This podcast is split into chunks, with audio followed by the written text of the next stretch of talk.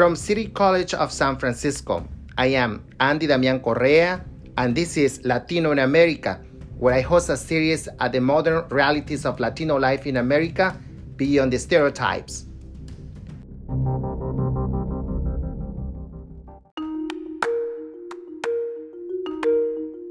Hello, everyone, and welcome to my podcast. I am Andy Damian Correa, and this is Latino in America. Today, we will have a conversation about undocumented and immigrants in the city of San Francisco, the most expensive city across the country. Today, Paul Monge from the Office of District 9 Supervisor Hillary Ronen and Susana Rojas, the Executive Director of the Latino Task Force, will join us. Stay with me.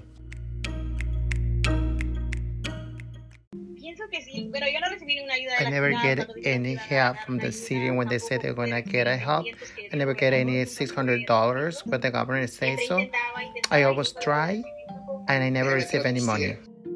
Susana Rojas, welcome. Can you tell us what it means to be undocumented and an immigrant in the city of San Francisco?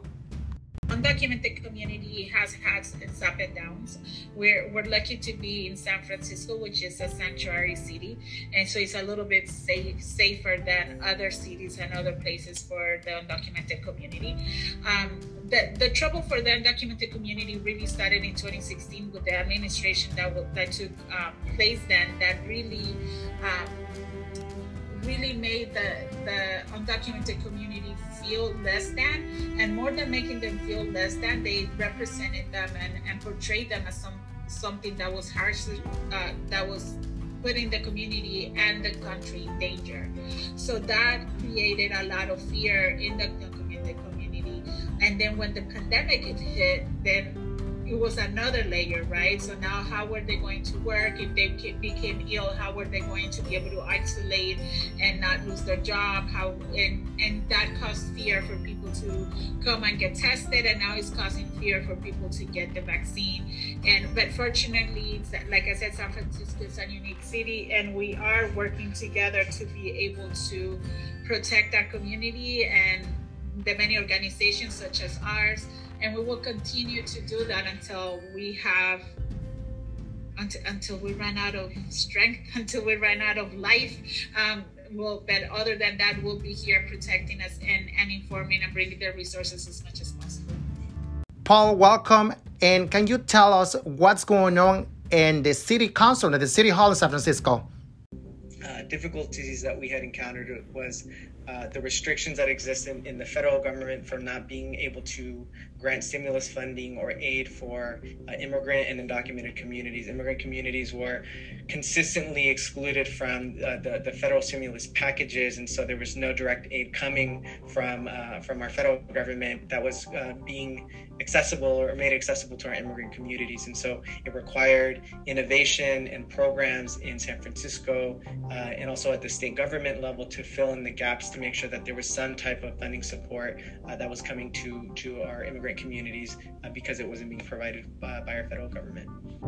What did pandemic reveal for undocumented people in San Francisco? What has helped us throughout the year is just the, the resiliency and the strength of the Latino population that continues to help each other, whether it's by providing things from the Food Hub and the Resource Hub, or just really helping each other uh, understand and, and guide each other where the resources are. Paul, can you tell us about what the Office of the District 9 Hillary Ronen is doing for the Latino community at the mission? Yeah, so uh, some of the other programs that that, uh, that we've been working on, we're currently working with um, the Domestic Workers uh, Alliance at the state level to create kind of like Right to Recover, a program that would allow uh, domestic workers to be able to uh, accrue uh, benefits. So one of the challenges that exists right now is that uh, domestic workers in San Francisco don't uh, typically have uh, multiple employers instead of one employer. So, whereas people who have a single employer can uh, accrue benefits over time, um, th- that system is not in place for uh, domestic workers who, who often have are hired to do work in for multiple people. So we're, we're developing a system right now. We're the only city that's that's uh, really looking at it, uh, other than Philadelphia, to create a system that would uh, require employers who, who hire domestic workers to contribute to a, a fund that gives them uh, benefits like paid sick vacation time, paid sick time. These are benefits that uh, domestic workers in San Francisco are not currently uh, able to access or anywhere in California. Uh, so that's one of the, the key priorities that we're, we're currently working on. Susana, what's going to happen and what's next here in the city? Right now, we have a lot of healing and recovery to do. And the healing that we have to do is not necessarily just from the COVID pandemic, it's also from the hate that we had to endure for four years before the change in administration. And that is important for us to continue to fight and to continue to work with people like Hillary Ronen that have access to places that we don't necessarily have to continue our voice and carry our message. And right now we have a, a, a group of people who are going to Washington to remind uh, President Biden that we are here, we're not going anywhere, and that our kids, undocumented population, need protection and need um, services.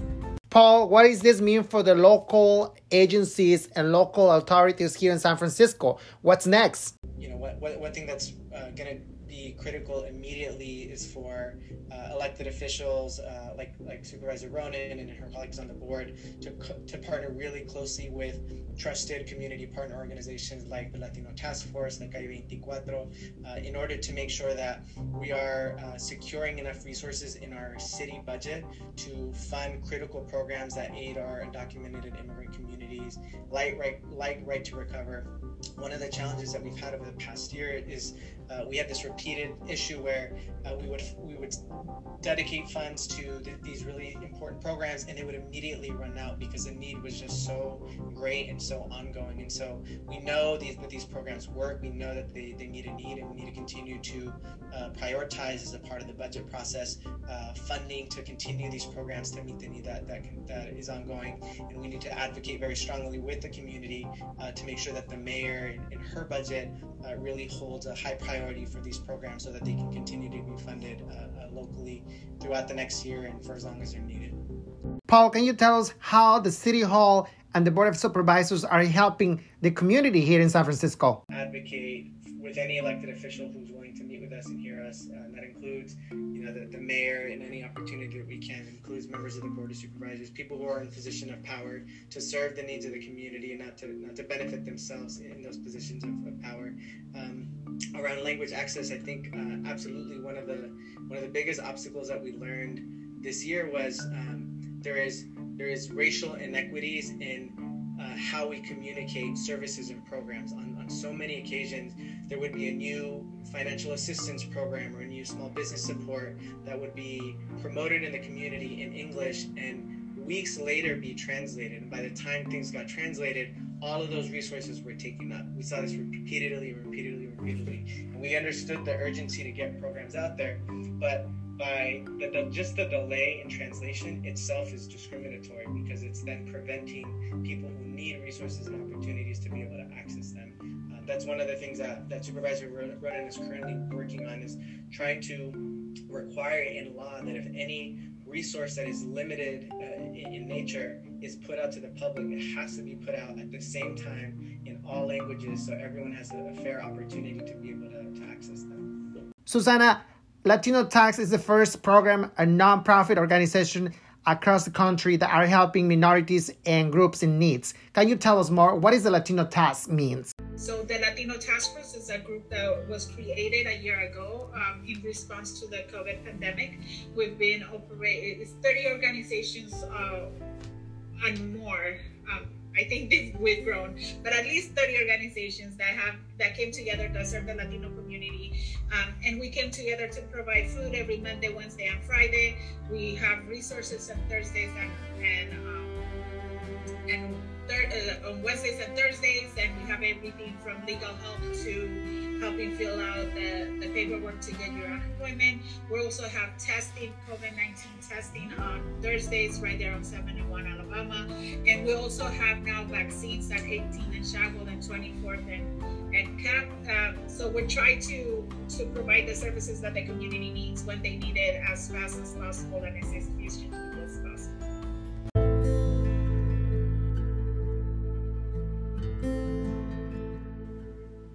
Is it enough? No, it's never enough. Um, are we doing everything that, that we can? We are. And we will continue to do it and we will continue to provide the services that have been able to help our community as we move forward. Susana and Paul, can any of you tell us what is the experience of the undocumented and immigrants people working during the pandemic and do the jobs that nobody wants to do? Like this, like Susana was saying, this the city was only able to keep afloat because of uh, uh, the work of immigrant and undocumented workers. Immigrant and undocumented workers were the backbone uh, of the city throughout the crisis. They were before, and they'll, they'll continue to be. Uh, we, we can't live in a society where we expect to have the work but not the worker, right? And so we have to take care of uh, the workers who allow us to be uh, as great as a, of a city as we claim to be, right? San Francisco is, is a sanctuary city, and what that means is not just um, uh, you know we, we welcome immigrants here. We also have to uh, care for them and support them and, and, ensure that they can live with dignity, that their basic needs are met, that they have access to work and educational opportunities, uh, and that uh, legal status is not a barrier for them to be able to, to, to live a, a decent uh, quality of life here in our city. What will be the message for the community that are listening to us right now, Susana? What I'm saying is make sure that you continue to support us, that, that continue to support the community. At the beginning of the pandemic, we were trying to help as many people as possible, but the resources weren't enough. We ran out of money. We had five 5,000 people apply and had money for less than a thousand people. So when by the time people um, didn't receive responses, or if they received responses was I know because the money wasn't enough. Now we're in a different situation where money is, is coming to us. So we're gonna be able to, to support more people than we did before. But we what I recommend is for everybody to continue to apply, continue to make sure that you put your application because if you don't apply, the answer will always be no. But if you apply, at least you have a chance to get the resources that are coming our way. Paul, the mayor of San Francisco, is working in the new budget for next year. Can you tell us more and how this is going to help the community? Securing more resources during the city's budget process, which is actually beginning to happen um, right now, where there's there's a lot of negotiations and advocacy happening. Um, securing resources for the immigrant community and documented community in San Francisco is a priority for for our office in, the, in District Nine for Supervisor Ronen because we represent a, a historically Latinx uh, immigrant and undocumented community in San Francisco. So it's a, it's a critical priority importance for us is what we're focused on in this budget process. The problem is we're one office of 11, and so there's 10 other supervisors uh, with other priorities and interests um, that, that they're pushing. And so we really need the, the support and partnership of community organizations uh, in the Latino community, the immigrant community, to work with us in, in convincing our colleagues on the board uh, that these communities need support so that we can uh, approve a budget that has enough resources in it so that what would happen with Susana doesn't continue to happen where we have so many, we have much more demand than we have resources available. That's exactly what we want to avoid. Um, but it really comes down to a question of budget and priority. And as people have said over time, a budget is a reflection of, of your values, of your priorities. And so if we really claim to value, prioritize uh, immigrant communities, we have to reflect that and how much money we're, we're dedicating to these communities and these programs.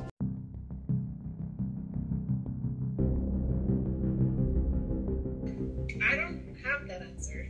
Yo no tengo esa respuesta. I, I think that right now it's um, it's a difficult budget year. Uh, I, we're uh, we're looking at, at how everything that has happened, how does that affect the community? Um, so I don't have that answer, but maybe Paul, you might. Yeah, we do have we do have um, thankfully the the, uh, the Latino community in, in District Nine and across the city is very very well organized and is an expert in, in budget advocacy. And so we have a couple of coalitions like the uh, Latinx uh, Equity and Parity Coalition, who uh, early on just help us decide talking to agencies, this is how much funding we need for all of these community programs to really meet the need.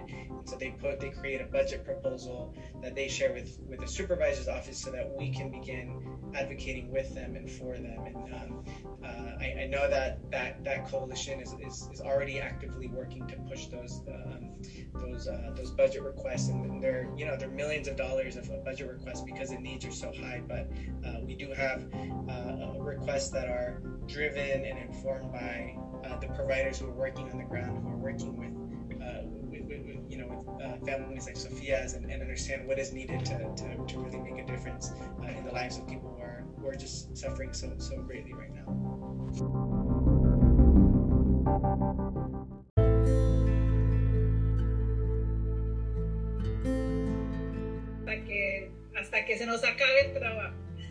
So we'll be here until we don't have any more work to do. Um, and we're, you know, we're, we're committed the reason why the Latino um, Task Force was, was created as out of love and out of commitment to our community.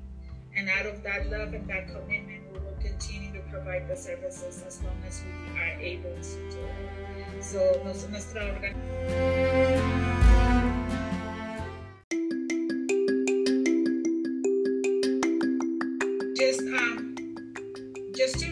Community that nothing can happen if we don't work together.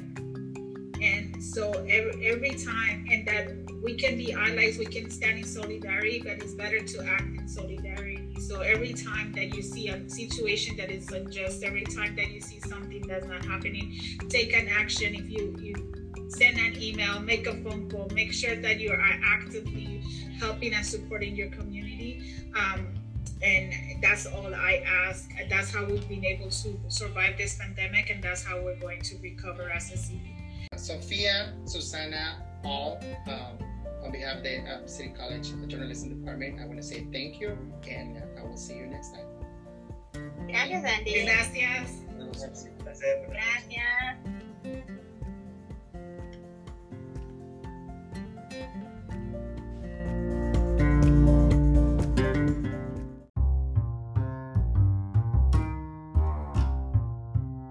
Join me every Saturday by 8 a.m. Pacific Time.